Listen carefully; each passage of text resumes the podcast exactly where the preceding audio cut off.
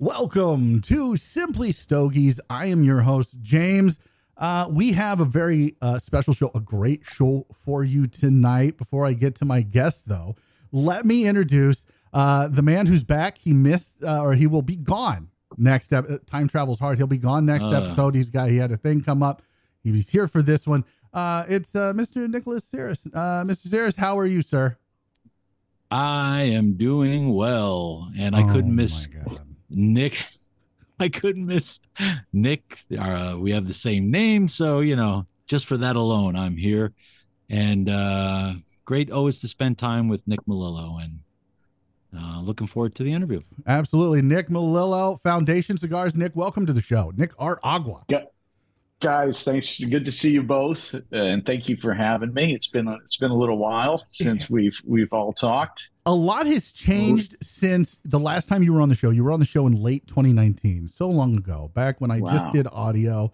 Uh, and we had a great conversation. We talked about history. We talked about the history of Foundation. We talked about all your passion for all that stuff. But a lot has changed, and not just because of the pandemic.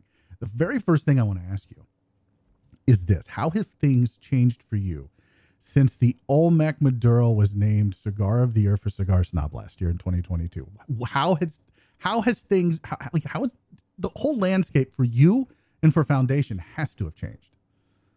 listen cigar snob for me was very special because cigar snob actually wrote the first ever article um, on me back in 2012 um, when i was with de and it was kind of the first time they they kind of told my journey to nicaragua and uh, you know uh, my time time in nicaragua so it was an honor to get number one um, I think they definitely, you know, uh, heeded also to the the market. Um, the cigar had just gotten so much buzz, um, and just connects. You know, it's one of those cigars that's that's magical because it kind of connects on all levels. Um, of course, number one, the blend. Uh, that's where it all starts with us. Um, but then also to complement it with cool packaging, you know, the story. I think it's you know one of those special cigars. It it absolutely is. Now, and I'll be honest, I think I told you this at the trade show this year. I prefer the Claro to the Maduro. That is my jam. I think I gave the Claro a 939 when when I rated it. Uh it, it to me there's a little bit more sweetness to it and it's not so overpowering. But the Maduro is fantastic. And I think Cigar Snob got it right at about a 9.3 um it gave you cigar of the year but when when you were named cigar of the year when that was named like what changed for you afterwards and for foundation obviously there's a bigger spotlight on you guys this year um I, you know i think your booth is about was about the same size as it was last year uh, it was a little bit different 2019, and we went we returned to the 2019 size. It was a little bit bigger. We had an extra 10 by 20 space, um, so we went back to full full level this this trade show. We needed the space. ramped it up a little bit last year. Yeah, it was just too too small. Um, you know, just to have ample space. Um, so, yeah, um, you know, it's interesting to see the brand grow um, to different consumers, and I think Olmec, you know, helped do that. Cigar Snob, the rating, you end up getting introduced to people that had no idea you existed. And also to fans that have been following the company from the beginning.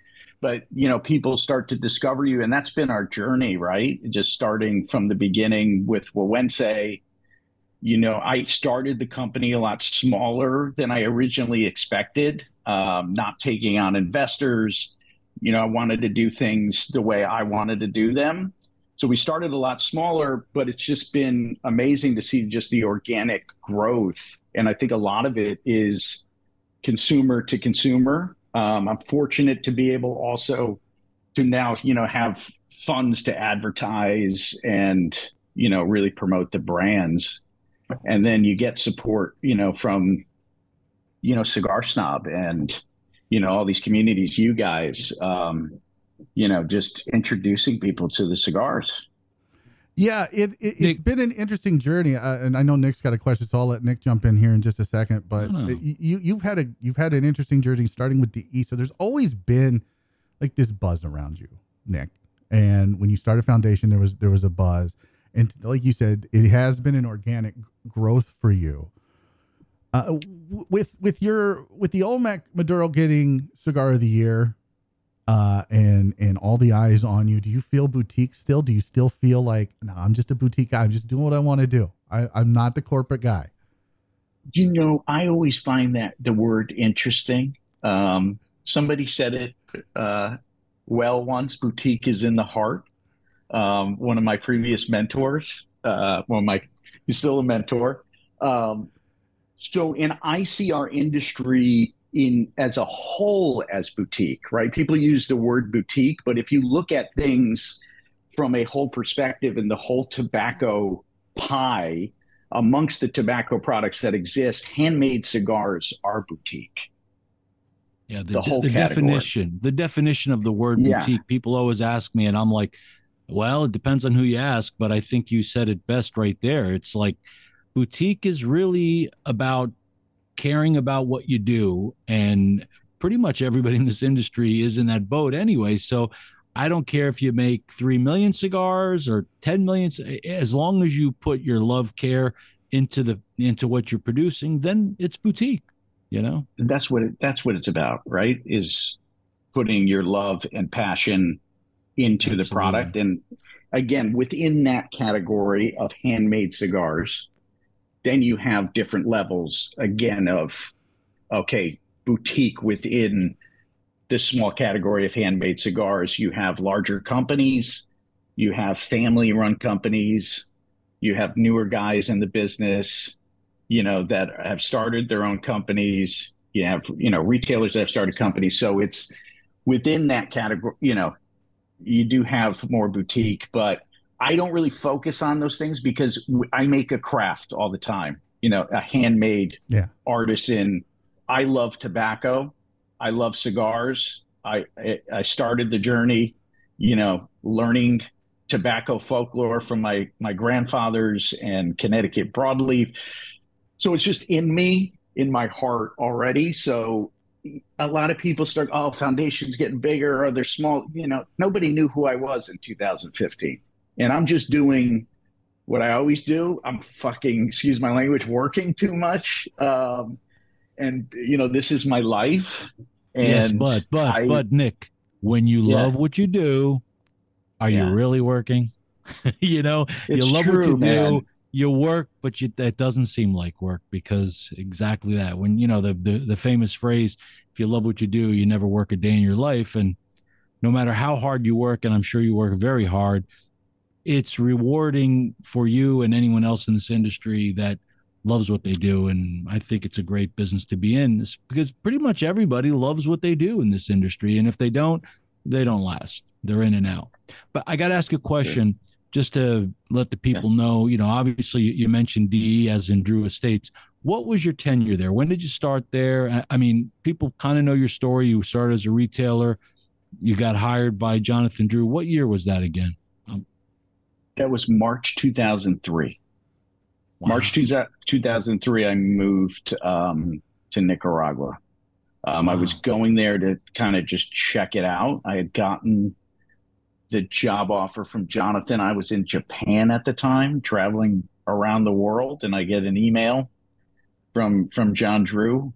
It was a one line email. Call me. I obviously have some serious shit to talk to you about. Um, and that's how it started. That was in December 02. And by March of 03, I was in Nicaragua. He said years. after the first week, do you want to, years you in the industry?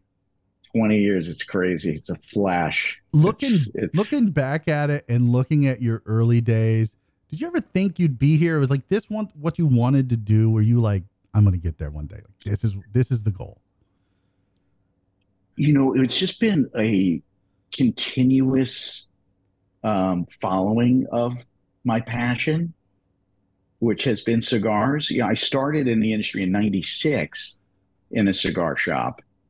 So it was never like a master plan. I just always knew when I started after I graduated and I stopped working at the shop, I I knew I wanted to travel. And then one of the journeys I wanted to go on was learn to travel through Central America and learn how to roll cigars. Like that was one of my dreams.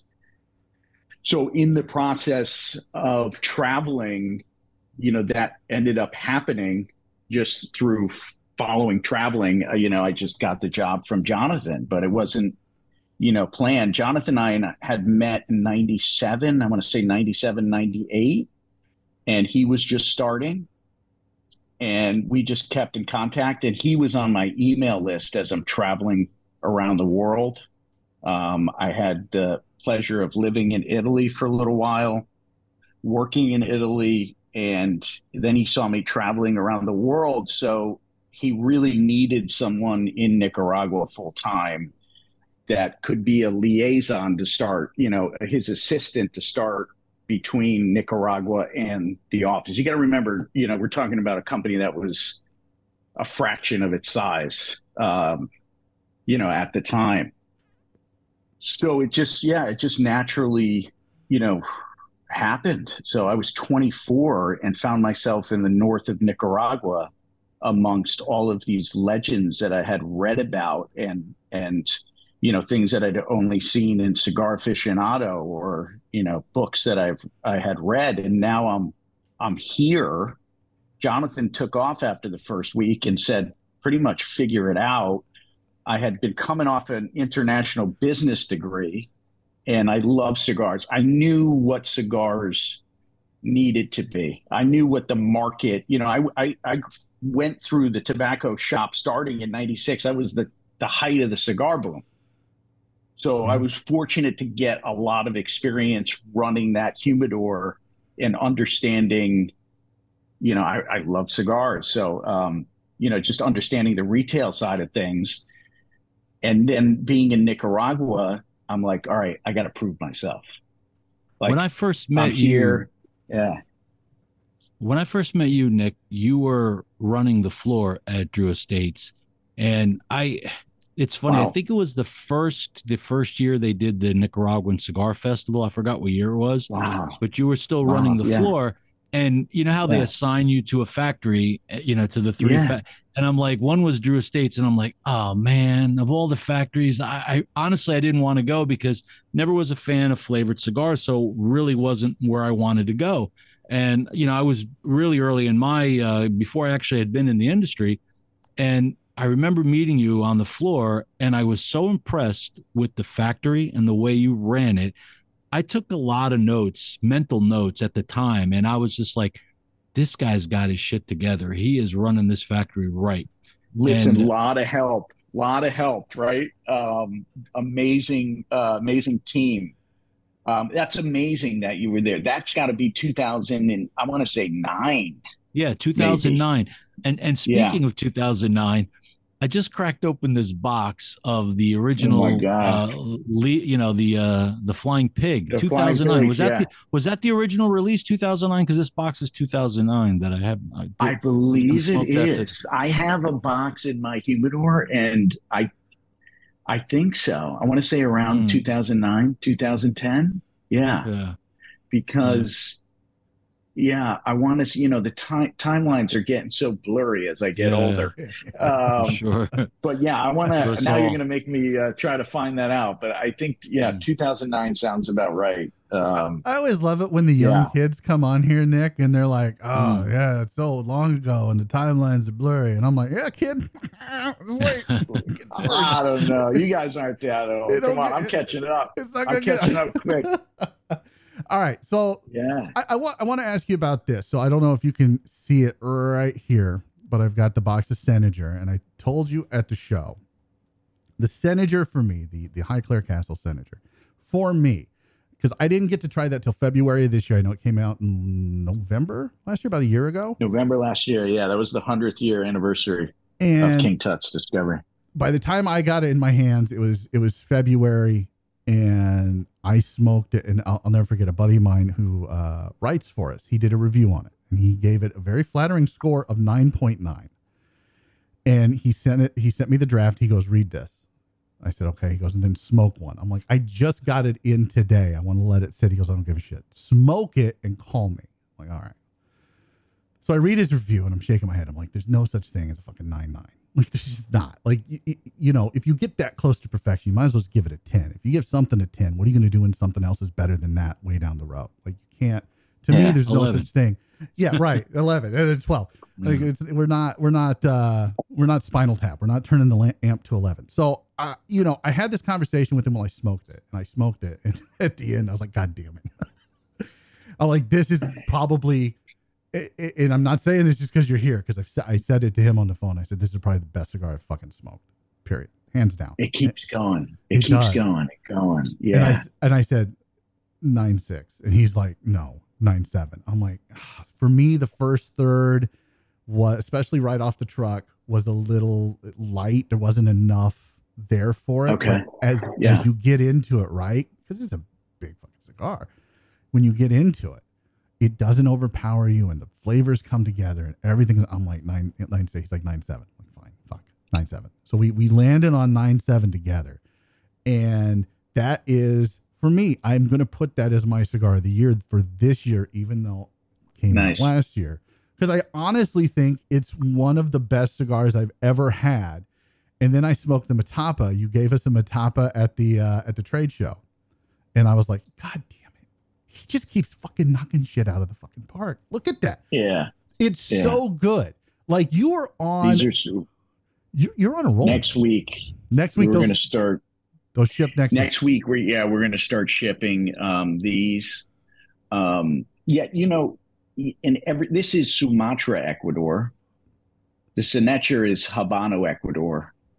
Um, this Sumatra, Ecuador is the first time I really w- worked with uh, um, a project that I'm coming out with Sumatra, Ecuador is the Metapa. Um, so yeah, it's it's it's a bit different, but the Senetjer, um, very special cigar. Um, you know, it's don't tell Highclere Castle, but it's one of the reasons why I did the project with them um, initially is because of the history, of course, of cigars at the castle, and then also because um, Lord Carnarvon's great grandfather discovered King Tut's tomb with Howard Carter um, in 1922. November is when it when it happened. So that was always I you know grew up just enjoying Egyptian history. Well, who doesn't? So like when you're a was the- kid, that captures your yeah, I mean imagination, right? The, the pyramids and the mummies and and yeah, and then King Tut specifically because he's a kid. He was a kid, and you're like, oh, I can relate to that. And you get into so they tapped me to make a hundred year anniversary cigar. I'm like, we got to do something. we got to do something special. This is a special a special event. and you did you you knocked it out of the park from presentation to to to the blend and everything in between knocked it out of the park it is it is one of the best cigars i've ever had but i want to know i know they tapped you for it but you've worked with with High highclere castle before and lord carnarvon uh with for your highclere castle uh the edwardian and the victorian which are great cigars i i love both of those blends i like they're one of my favorites from you and I know you talked about this a little bit in 2019, but refresh my memory. How did you get hooked up with Lord Carnarvon and Highclere Castle? Also a tough cigar to get right now. If you get Highclere Highclere Blues, we've been out of those um, now because Highclere is really, um, you know, again, people learning about it, right? Just over time. Um, so um, a friend of mine here in Connecticut that owns a cigar shop, um, Mickey Blake's amazing cigar shop here in Connecticut. This was like eight years ago. Said you have to meet a friend of mine. He's like, I don't know why, but you guys just have to meet. Long story short, we end up meeting, and um, he his name is Adam von Gootkin. Very uh, great name. Uh, Great name. von. Gootkin. so we became really good friends, Adam and I, and he was distilling moonshine in Connecticut. Uh, his family comes from one of the oldest moonshine distillers here in Connecticut. He had a, a small distillery and was just in the process of starting a project to create a gin with Lord Carnarvon at Highclere Castle. Um, and he I, I think he was learning about cigars because, of course, we met. I was learning about distilling and, and gin. And he was talking to Lord Carnarvon one day and then realized the history of cigars at Highclere Castle. Um, and then started to tell me about the history and then had pitched the idea to Lord Carnarvon that we should make a cigar. Adam called me up. I think it was uh, right before the the PCA one year. It was like uh, May or June, and I was prepping for the show. And he said, "You got to come to London and meet Lord Carnarvon." I said, "Adam, I, there's no way I can make it to London right now." And then, not long after, I got a call saying, "Lord Carnarvon and I are coming to Nicaragua." So that was my mind blowing. You know, I'm not. You could people know me. I'm not a fancy kind of schmancy kind of guy. Things, fancy things don't impress me, you know, always. It, it is more about the content of one's character that I, am more interested. So it wasn't that I was skeptical or anything. I, I didn't have any kind of opinion, but then the fact that Lord Carnarvon came to Nicaragua, and that's the first time we met, and we just had an awesome time. And just showing him the production process, learning from him about, you know, his grandfather, great grandfather, you know, Churchill smoking cigars at the castle. Then I was able to access receipts from the castle that from you know the Partagas factory, different you know cigars that were purchased. They had on archive, so it was just again a really natural kind of uh, kind of project. Um, and, and we launched Highclere Edwardian. I think that was 2017. Yeah. Yep, yep that sounds and right. it's just kind of it's been you know growing since people are discovering it. I think at first people didn't realize it was a foundation product at first, and they didn't know much about the castle. But as people have kind of learned the story more, and of course tried the cigars, the Edwardian is I think an incredible Connecticut shade, a lot of nuance, a lot of flavor. It uh, uses a Brazilian Matafina binder, so it's a shade, but it's using a heavier, darker, you know, binder leaf. Matafina is one of my favorite tobaccos. It's definitely a milder blend, but you know, great retrohale. And then we introduced the Victorian, which was really my first um, Habano Ecuador blend that came to the market. Um, so it's about a seventh priming Habano Ecuador, wow. still with the Matafina binder, and um, you know, incredible, more medium, medium plus. Um, and then the Signature is kind of like a combination of both blends. And the tobaccos are just aged. Uh, all those filler tobaccos are aged for about three years. You know, um, so again, this is time this and is, age, right? Th- this is true of of all three of those blends that you're talking about. The the two or the the three Highclere Castles you just talked about. They're very. I don't want to call them after dinner cigars because even the Connecticut Shade, it, it, it's not so much an after dinner cigar. It's more of a. They're more celebration cigars for me. They are cigars that are they're black tie.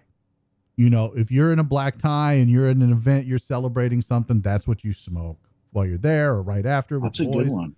Like that's, that's what it, they're black tie cigars. Yeah. And, I'm, and I'm glad. And that's Highclere, man. 1920s, like you know. Oh yeah, uh, roaring twenties, the party. That, yeah, yeah. At Highclere, where um, I was fortunate to be able to visit. Um, amazing, you know, um, Lord Carnarvon and his his wife. Uh, unbelievable the hospitality and. There's a full replica of King Tut's tomb in the basement. No kidding. Um, next to the wine cellar, and we store the cigars down in the wine cellar, which is next to the replica of the tomb. Um, really awesome, uh, beautiful, you know, amazing place. It's a magical place. Whose idea was it to to to do the box for the uh, for the signature for uh, the? So that's a. It, it was a combination between Adam Lord Carnarvon, myself, and then also my art director, um, Alex Garcia. He's he's the foundation art director in Nicaragua. He's been a good friend of mine for the now past 20 years.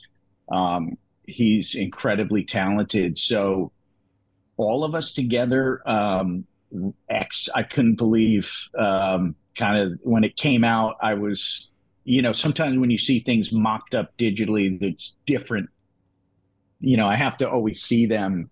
And then Adam from Highclere engaged uh, Egyptologist from Yale. Um, so he he he makes incredible connections sometimes. But this uh, couple that um, were actually on site in I think south of Cairo, but they ended up doing and making sure that the hieroglyphs were legit. You know, we don't want to we don't want it to be a gimmick, right? This is a really special event, so we wanted to make sure everything was on point. So all of the hieroglyphs were true to the box. This was one of the, the that box is a replica of one of the boxes found within the tomb. There was tons of items found in the tomb.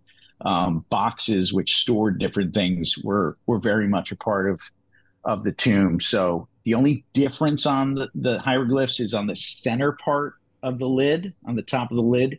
It actually says Highclere in hieroglyphs as true to you know hieroglyphs as you can get. That's pretty cool. I didn't know that. Yeah. Like, Yeah. that's that's, pretty cool. neat. That that's uh Yeah. that's that's that, that's taken the the level of detail like very seriously and taking it to the next level and saying we're gonna like that's that's pretty cool. Let me ask you this. I want to I want to Yes, shift gears a little bit because you you have had a lot of su- success in the last 12 months and and deservedly so. And you like you've seen things change for you because of that. How has the industry changed? And I'll give you an example because we're we're talking about the uh signature. Um $33 cigar. And there are cigars that are priced that that in my opinion don't deserve that price. And then there are cigars like yours that demand that price, whether it's because of the presentation and the cigar, or whether it's the cigar, or whether it's a present. That this demands that price, and I'm surprised, honestly, it's not higher. But I, I I recently heard somebody in the industry say, in the next five to ten years, cigars are going to be, you know, the average right now is ten dollars. The average is going to be twenty dollars, and you're going to see more fifty dollars cigars out there. Do you think that's the case? Do you think things are changing that much with the industry that they're going to be able to to demand that price point? It's a great question. Um, I'd love to, yeah, have a conversation about this. I, I, it's an interesting time. Um, you know, costs are are definitely going up consider- considerably that I've not seen before um, in the industry. I always find it interesting, you know, to see the supply chain and where the costs actually get really high. And they're it's actually happening on this side of the world right? On the state side Yeah. and the distribution side. Um, and then you go down the the line and margins actually go the other way. They get smaller um, which is always fascinating. But this is you know it's an incredible process of a handmade cigar. What goes into it and then what determines these different price points a lot of times is again time right? Time in the craft this is part of the reason which distinguishes different levels of tobacco black tobacco dark air cured tobaccos. Time aging and this becomes a challenge a lot of times when you're dealing with cash flow when you're dealing with monthly budgets when you're dealing with sales teams when you're dealing with so sometimes time you know you can rush that you can take things. And i think some of the larger companies over the years have made it kind of more of a widget instead of what it is. So those larger companies have been able to do that because of their size and because their strategy is more on volume than you following Kai? I hope I'm Oh not yeah, going off. no, uh, no, Yeah, you're tangent. not going off. One I'm working this out while we're talking. I Well, don't no, have I- a planned response, so uh, No, yeah. and I think I, I think you're right because you talked a little bit earlier about boutique, and boutique is in the heart, right? And so you now you're talking about these large corporations that it, it they they like you said they've made it a widget, and yeah, it's more qual quantity over quality. Where for guys like you, who, and they're who- able to keep price points at a lower point. Whereas then you have a changing market happening, right? You have different generations of smokers Yeah. So I don't know if this is true. I'm just feeling this, you know, uh, feeling this out because it's a great question. Um, so maybe you have a younger generations coming in, and I don't know how a lot of people have the money. I'm still trying to figure that out. Um, you know, but or they're valuing it differently Yeah. than maybe than have you know having a smoke every day or smoke because the volume of what's consumed if you look in the early 1900s before the creation of the cigarette machine cigars were you know consumed a lot more um Well, volume wise volume wise yeah for sure. And i think a lot of that uh is social right? Social changes where oh no like tobacco bad now. Whereas and it go, goes through these cycles historically where society rejects tobacco and then you know 50 to 100 years later it comes back and Yeah. people are okay with it and then 50 to 100 years later like no tobacco bad and it's just this this cycle right so Yeah. we're just we're, we're just in the downturn right now where people are like you know marijuana good tobacco bad Huh? wait what but i mean that's that's where we're at it's wild um i'm kind of going off your question because your your question was kind of Senetjer $33 Well, no, And I- then- it, it was more just how has the industry changed? Uh, are- are- Should we expect higher price cigars? Is is the is the time of the ten dollar cigar over, or do you think that there's still we can? I think as long as costs continue to rise, um, you know, you're not only dealing with cost rising, you're dealing with weather challenges. Um, Ecuador, very difficult um, growing season this year. Connecticut, Yeah. we've been struggling with way too much rain. This is not helping um, because then costs are going up, and then it all is based on yield. Yeah. Um, you know, and that, that you know so in these two places uh, that's been even more difficult so that's contributing to prices going up even more you have labor shortages um, you know in nicaragua i've never seen anything like it in 20 years um, you know i think esteli maybe lost 10% of the population Jesus. I mean, I've never seen so many people migrate north um, before and have no issue getting across the border. That's uh, I'm not trying to get political. I'm just that's from observation. Is of that due to the political situation with- in Nicaragua? Yeah, I yeah. Well, yes, also the political situation in Nicaragua, and then also once somebody hears that you can get across the border pretty easily, that kind of sh- that that starts a rippling effect. Um, Well, all the Cubans that have been going through Nicaragua, oh my Didn't god, I've help, never you seen know, anything they're- like they're- it. you know, It's Nicaragua opened their doors. Yeah, they opened they opened their doors, not requiring any visas for Cubans. So that became the gateway of all these Cubans migrating to Nicaragua Right. and then making their way up, you know, to the southern Correct. border. But then you have local population. Honduras, you have the same. Um, you know, I don't know how the DR is, but you know, costs there are definitely higher um, than I would say Honduras or, or Nicaragua. Um, so again, if costs keep going up, if fuel costs keep going up, yeah, I mean, you're going to see you're going to see slight um, increases. Um, you know, in the product. That's I think the reason why I you know, in the portfolio of Foundation Cigars, if you see the portfolio, I, I come at it via working at a cigar shop and understanding you have a range of different smokers coming into your store all the time. That can range from strengths, uh, mild, medium, strong, to also price point. Um, you know, Charter Oak for us has been a huge success because it's you know, there you go. Uh, great cigar, you know, Great at cigar. a great value. But again, you know, those have gone up. I have a lot of retailers that don't like it because it, they want it to be more expensive. Um, which is interesting because shows a shift in the retailers, which is actually, you know, it's a, a little bit more bi- uh, business minded, uh, you know, approach. But you know, still the cigar has been great, and I'm trying to maintain it at that price point. We take less margin to keep it at a better price point.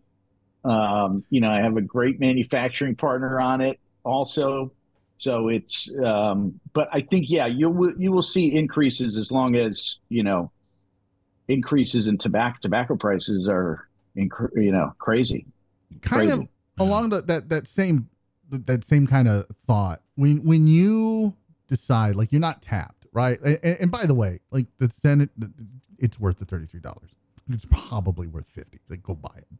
Whatever it is. Just you know i thought it good. was i thought i thought it was a special cigar it to is. warrant. It is. I think the highest price cigar that we've made. It's, if there's I anything to to warrant so a you know, some guys say, "Oh, it's 30." Yes, it's supposed to be 33. It's uh, the 100th year anniversary of King Tut's discovery.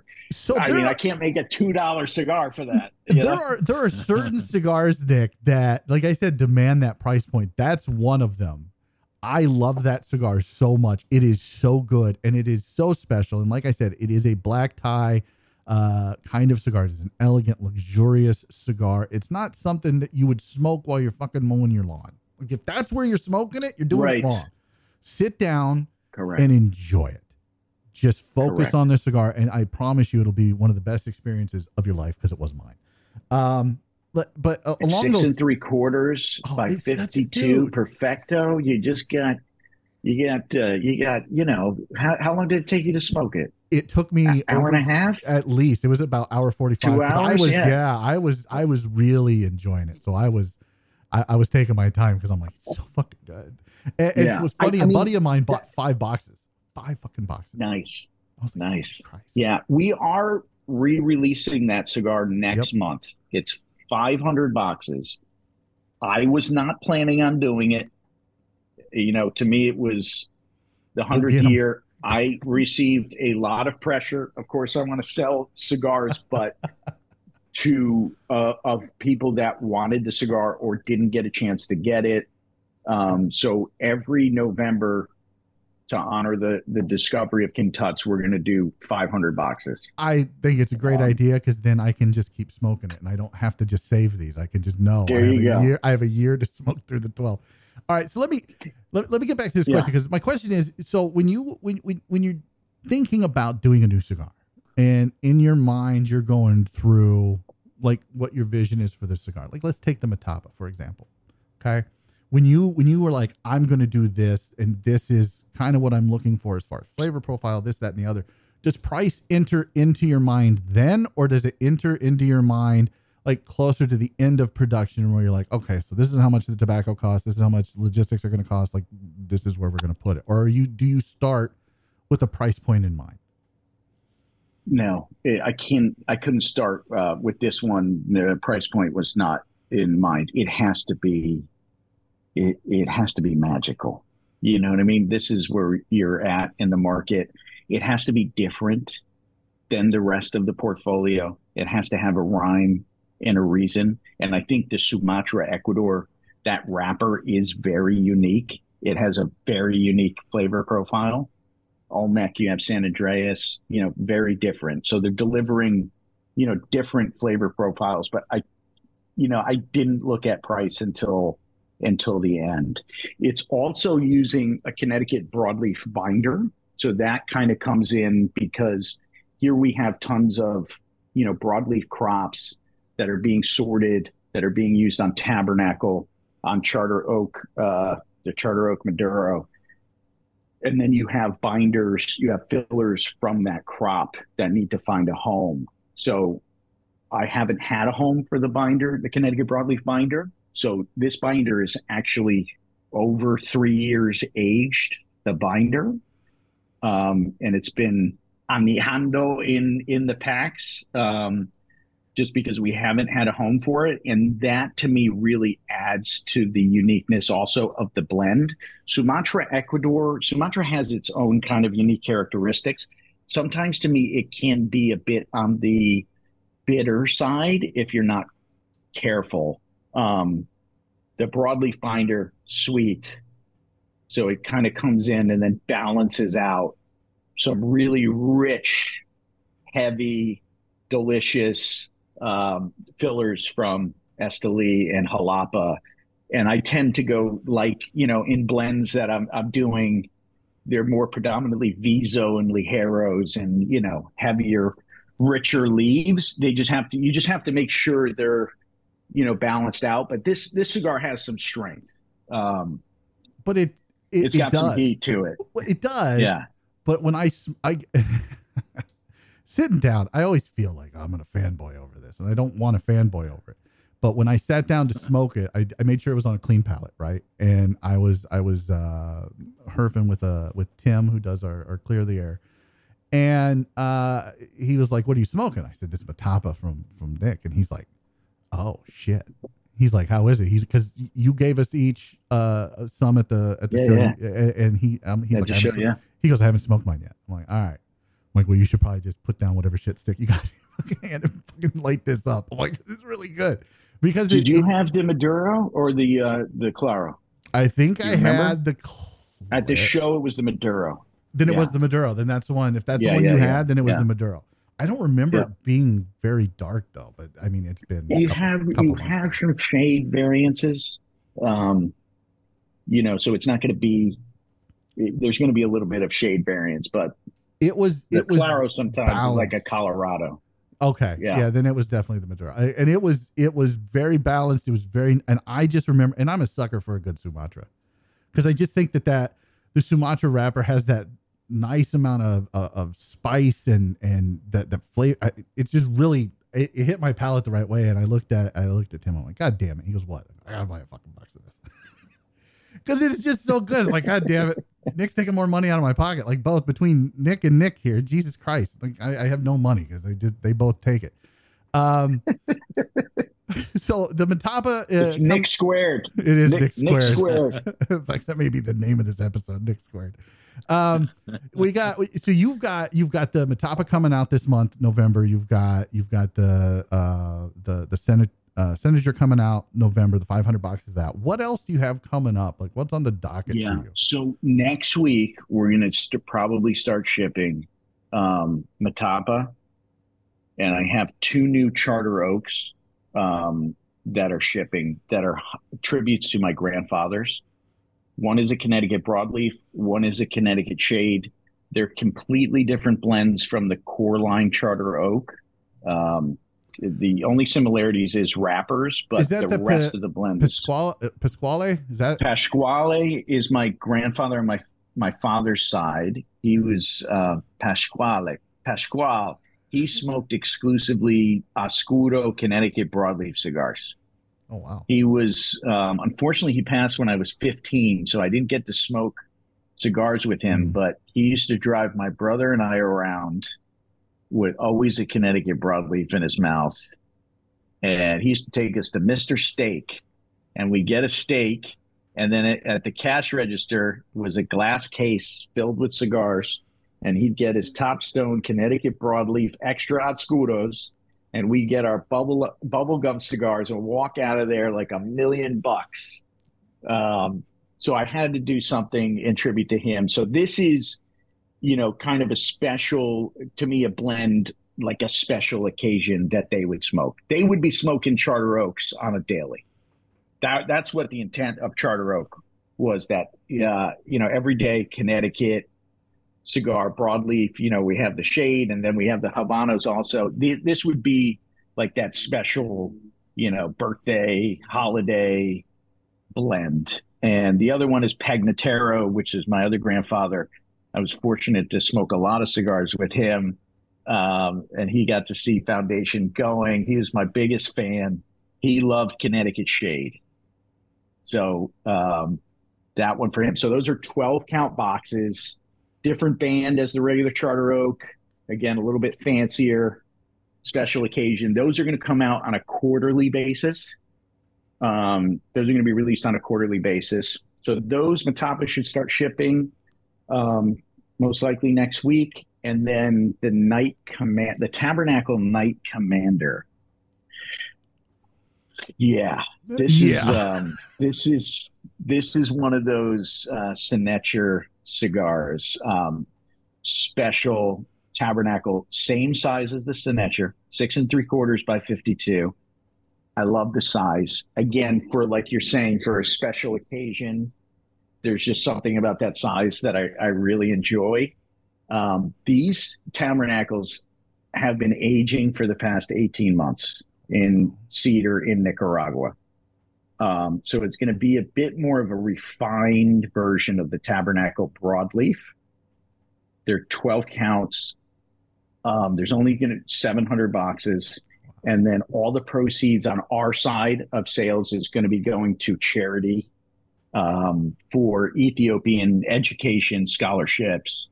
Um, so we're going to end up donating well, all of that money, um, yeah, we, to the Ethiopian charity. We talked about this a little bit the first time you were on the show, but you have such a passion for the people that you that you run into, that you deal with on a on a daily basis. The people of Nicaragua, you have a passion for them. You have a passion uh, for Ethiopians and a love of their rich history, um, and, and you you you work that into the marketing of your cigars. And the charter oak you have a passion for where you came from the, from connecticut. And you you really do weave those passions um, into the marketing. Can can you talk about that just real quick? Because you know everything I, have always said everything that that that master blenders like nick squared here do it, it, it's art it, it's art uh, from from from seed to shelf and everything in between. It is it is very artistic, but uh, I, I think it's especially most evident in the marketing because that's where yeah, we know what you wanted to do with this because we smoke it and we taste it. It's like a chef, and you know what they wanted to do with the dish because you're you're you're really you're digging into it with your with with your senses. But sure. when it when it comes to the marketing of, of, the cigars, like that's where that's where you can really kind of let loose and show your passions. Speak to that just for a minute.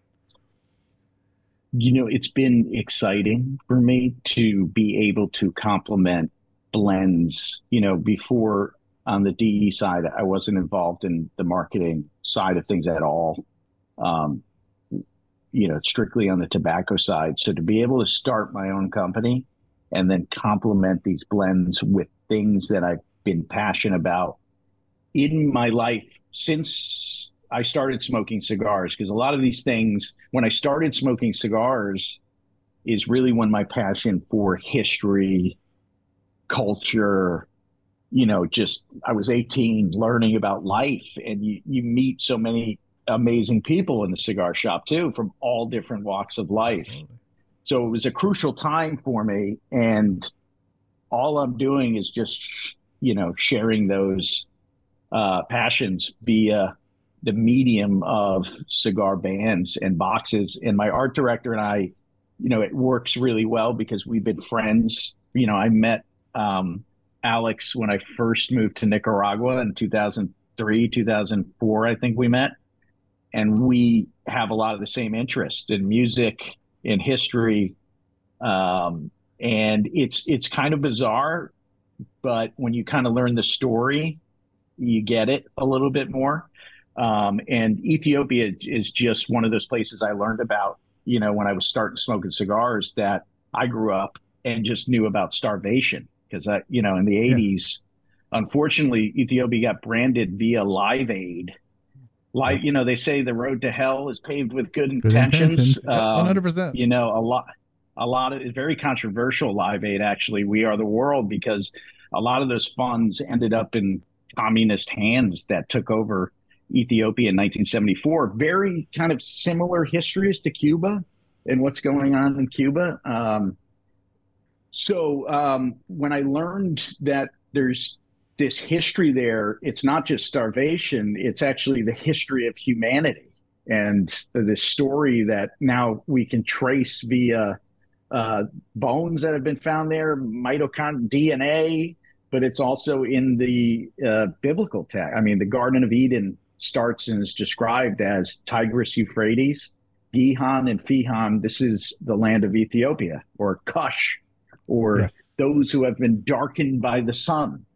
So when I learned these things, it it it just changed my whole perspective on life, and I started seeing things very intricately interconnected. Um, and I've always wanted to kind of use um, you know, these different images that I've seen throughout the years on a cigar project because I think they're so elegant. Um, you know, Tabernacle, the band, is the last emperor of Ethiopia, Haile Selassie. But that's from an image from 1930 when he was coronated uh, king.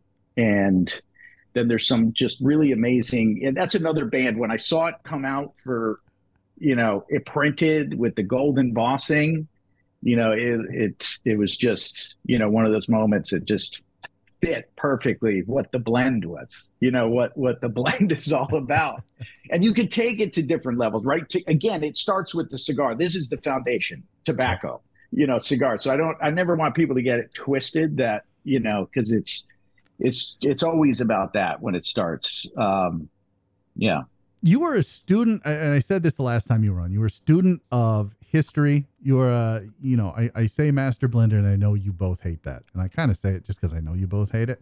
Yeah. Uh, because you, Yeah. you've both said before, you know, you're always learning, and I know you have to run here real quick, Nick. But I want to ask you this: as a student of history and a student of of, of man humanity, uh, kind of as a whole, does the cigar industry take itself too seriously sometimes? yeah. Yeah. What do you mean? Just yeah Just in general, they seriously. it just, they just take everything yeah. so seriously. it's too too seriously sometimes too clicky um sometimes too intimidating to newer smoke. We need people to learn about the craft and enjoyment of handmade cigars. And it's very intimidating to people. I mean um so I never kind of like to see that kind of clicking. You know it just reminds me of you know high school or or junior high again. And it's just really important you know to to welcome people in uh, the right people right? Of course people that are really about enjoying um you know the leaf and and, and cigars but yeah i mean we really need to is kind is, of open our arms more and is there is there room in the cigar industry for new for new blood for new companies for new manufacturers? yeah of course you know um i think there i think there is um yeah in what sense just in i mean definitely in- just in general. right I- yeah yeah, i mean you know, you know, you always hear horror stories. Somebody new coming in, like, oh, nobody wanted to help me. Uh, you know, stolen throne. That's where they got their name. Somebody told them there wasn't room at the table, and they're like, "Fuck it, we'll bring our own Oh, shit." really? I didn't in. know that. Yeah. So I mean, like Yeah. that's you hear stories like that, and you're like, "Well, does the industry think there's room for for growth, or is it like status quo?" Like Some, somebody extra explained the industry to me that I thought is the perfect, uh, you know, because somebody said uh, everybody gets along in the cigar industry. It's everybody's so friendly and they're helping each other out. This person said it's like sitting down at a, you know, a table, and everybody's got a, a gun drawn under the table, but everybody's being nice. Um, I think I, you know, I think you said that on the last podcast too. You're like, it's a it's a poker game in the old west. it is. It, you know, it's Very it's fitting. tough right because it is it, it's it takes a lot to be in this and to be on it in it on all levels but then also the manufacturing the tobacco side. Like people have spent a lot of time and struggles learning a lot of this information. So you can't throw sometimes the pearls away you know. Maybe sometimes people get too extreme. Maybe they you know it's good to help you know but it can't be just given away frivolously at the same time. Yeah. um you know because it a lot of people had to go through you know through a lot of things to learn stuff. And this interest it's interesting this industry because the barrier to entry there is no real standard right? I mean you can order cigars put your name on it. Not that there's anything wrong with that but there's no kind of standard of what you know master blender means or the wine industry is pretty they're on a whole nother level Right. compared to you know the cigars. I mean these guys Will the cigar industry ever get to that level? Will we get to that level where we're? i don't i don't know i You would- mean that's a you would think that in an industry that takes itself so seriously that somebody's going to have to step up and go, let's standardize some shit. Like, let's make sure we're all, it's a level playing field. yeah but then again that would i don't know Kinda There's takes something away about from that the- that Yeah. It does. I mean, that's what makes our industry so industry interesting is that the barrier to entry. It's not like you know starting an alcohol brand. Like you need millions of dollars to start an alcohol brand. Um, potentially, I mean, you could probably you, you could start doing it yourself, but yeah, I don't. I don't know. It's what makes the cigar industry interesting. It all comes down to again the cons- the, the consumer and the market, and you know, with price point, is it going to bear the price point? Is it going to bear the market? Are people going to find the product, you know, um, attractive? Uh, the blends, the marketing, you know, the the the market response, and yeah. you see through time. I mean, how many brands have I seen through through since '96? I remember '96 getting garbage bags of tons of brands. I remember, you know, going through so much crap and saying if somebody just put passion, you know, and their love into this, they could they could have something. Um, and I think that's eventually what you know what ends up sticking is yeah. um, you know as the market kind of sorts things out. I think you're right, um, and I um, think a, like. an example of that, a shining example of that, is is Foundation Cigars. You put your love, your your your passion into it. Uh, some of the best cigars out there. If you don't know, like, where have you been? Go try Foundation. Go to your local B and M. Uh, check it out. Let the people know where you're going to be next. So this will go air November first. Where are you going to be November and uh, uh and December? November first. I'm actually going to be at the Cigar Aficionado Big Smoke um, in Vegas. Um, we're going to be there, and I was invited to do a panel discussion on Connecticut broadleaf. Nice. Um, so I'm uh, excited about that. And then um, I'm probably going to be heading to uh, Nicaragua uh, got a lot, a lot to do. Um, just so a lot of my time is going to be, you know, is spent in Nicaragua, just managing production and you know making sure everything's everything's on point. Everything's so, the way you want it. No, yeah. I, I hear you. Well, uh, I, I hope you have fun doing that. I hope you have a great holiday season since, since, this is November 1st. I know it's a little weird. It's not even Halloween when we're recording this, but I hope you have a great holiday season.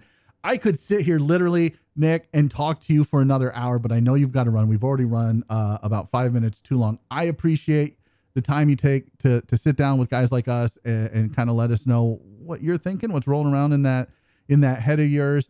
And guys, again, if you haven't tried the Senetjer, 500 boxes released November, you've got to get it. That's my cigar of the year. Spoiler, it's coming. Like that's just it. There's nothing better that came out this year, and there's been some really good cigars that have come out. Uh, the Metapa, so good. Uh, the Pasquales, I loved that cigar as well. Uh, so Nick Melillo, Foundation Cigars, thank you so much. I appreciate it, guys. Guys, thank you so much. Um, I I always enjoy talking to you guys. We got to make sure we do this uh, again. Yes, and yes. Uh, I just say to your listeners and to everybody, be patient with me. If you can't find some of the sticks, you just know when you do get them, they're going to be on point and uh, that's that's my constant commitment. There you go, constant commitment, and you can you you can tell it, it. The proof is in the eating of the pudding or the smoking of the cigars. The case may be. Some of the best cigars out there, Nick Melillo. Thank you very much, sir. Uh, Nick Syris. Thank you, sir. Thank you, Nick. Uh, I appreciate you. Uh, I appreciate you coming on, my L- friend. Listening in. yeah, listening in. Yeah. I, I, sorry, I kind of hey, bulldozed that a, whole interview. Always, yeah. a, always a pleasure, man. Always a pleasure. yeah. I'm like, wait, no, but I got more. I got more. And wait, I, we, I got I got a front row seat. That's great. I'm okay with that. Well, you're going to join me next week with Tim for Clear the Air, where we talk about Nick Melillo behind his back and then put it out there for everybody to see, including Nick himself, if he so chooses to watch. Uh, thank you so much for uh, joining us next time on the podcast. Uh, John Lorendi and Adrian from uh, Marahaj from uh, uh, Peter James. Great interview with them. Uh, Nick and Nick, thank you very much. Until next time, guys, stay yeah. smoky, friends.